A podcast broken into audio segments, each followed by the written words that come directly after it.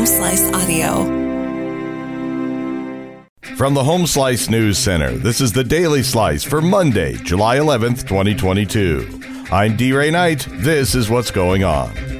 The Rapid City Police Department is currently seeking the public's help for information about an incident reported Saturday night. Shortly after 10 p.m., police were called to the area of Omaha Street and East Boulevard for an injured individual located near the roadway.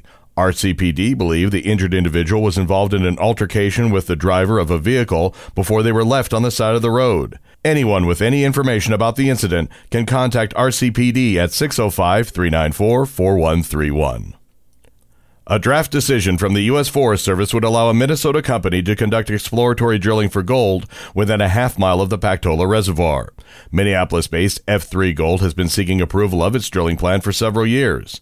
The affected land is publicly owned by the federal government in the Black Hills National Forest. The Forest Service issued a final environmental assessment and a draft decision this week that would allow the drilling to go ahead under numerous restrictions designed to protect water, cultural sites, and other natural resources. The draft decision is subject to a 45 day objection period. South Dakota Democrats picked their candidate in what they hope will be a winnable race for Secretary of State, but opted not to name a challenger for State Attorney General.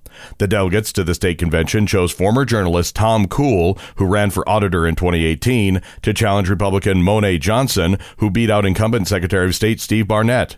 Johnson has focused her campaign on ensuring election integrity in reference to former President Donald Trump's false claims that the 2020 election was stolen. But the Democrats didn't nominate a challenger to Marty Jackley, the former South Dakota Attorney General running to reclaim his old job after his successor was removed from office last month. In national and international news, here's the latest on the war in Ukraine. Russian missiles have pounded Ukraine's second largest city in what a local administrator described as absolute terrorism. The top official in the Kharkiv region said Monday the Russian forces launched three missile strikes on the city targeting a school, a residential building, and warehouse facilities. He said at least three people died and 31 others were injured. The strikes came just two days after a Russian rocket attack struck apartment buildings in eastern Ukraine and killed at least 19 people. Russian attacks also continued in the eastern Donbas region. Former Trump White House strategist Steve Bannon, who's facing criminal charges after months of defying a congressional subpoena over the Capitol riot, has told the House committee investigating the attack he's now willing to testify. Lawmakers say Bannon's turnabout was conveyed in a letter late Saturday from his attorney. And that development comes as the committee prepares to air some of the most striking revelations yet this week against Trump in what may be its final set of hearings. Bannon has argued that his testimony is protected by Trump's claim of executive privilege, but Trump now says he'll waive that privilege claim, according to a letter Saturday from Bannon's lawyer. A drug company is seeking U.S. approval for the first birth control pill that women could buy without a prescription.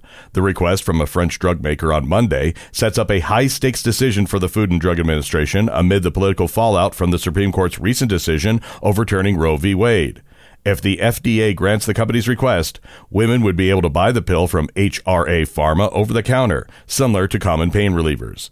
Birth control pills are available without prescription in many parts of the world. Your weather forecast from the Home Slice Weather Center. Rain showers possible this morning, then sunny and a high of 80. Low tonight, 58.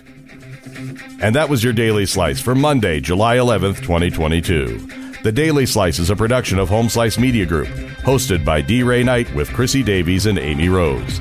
Executive producer Mark Houston. Engineered by Chris Jacquez. I'm D. Ray Knight. Have a great day.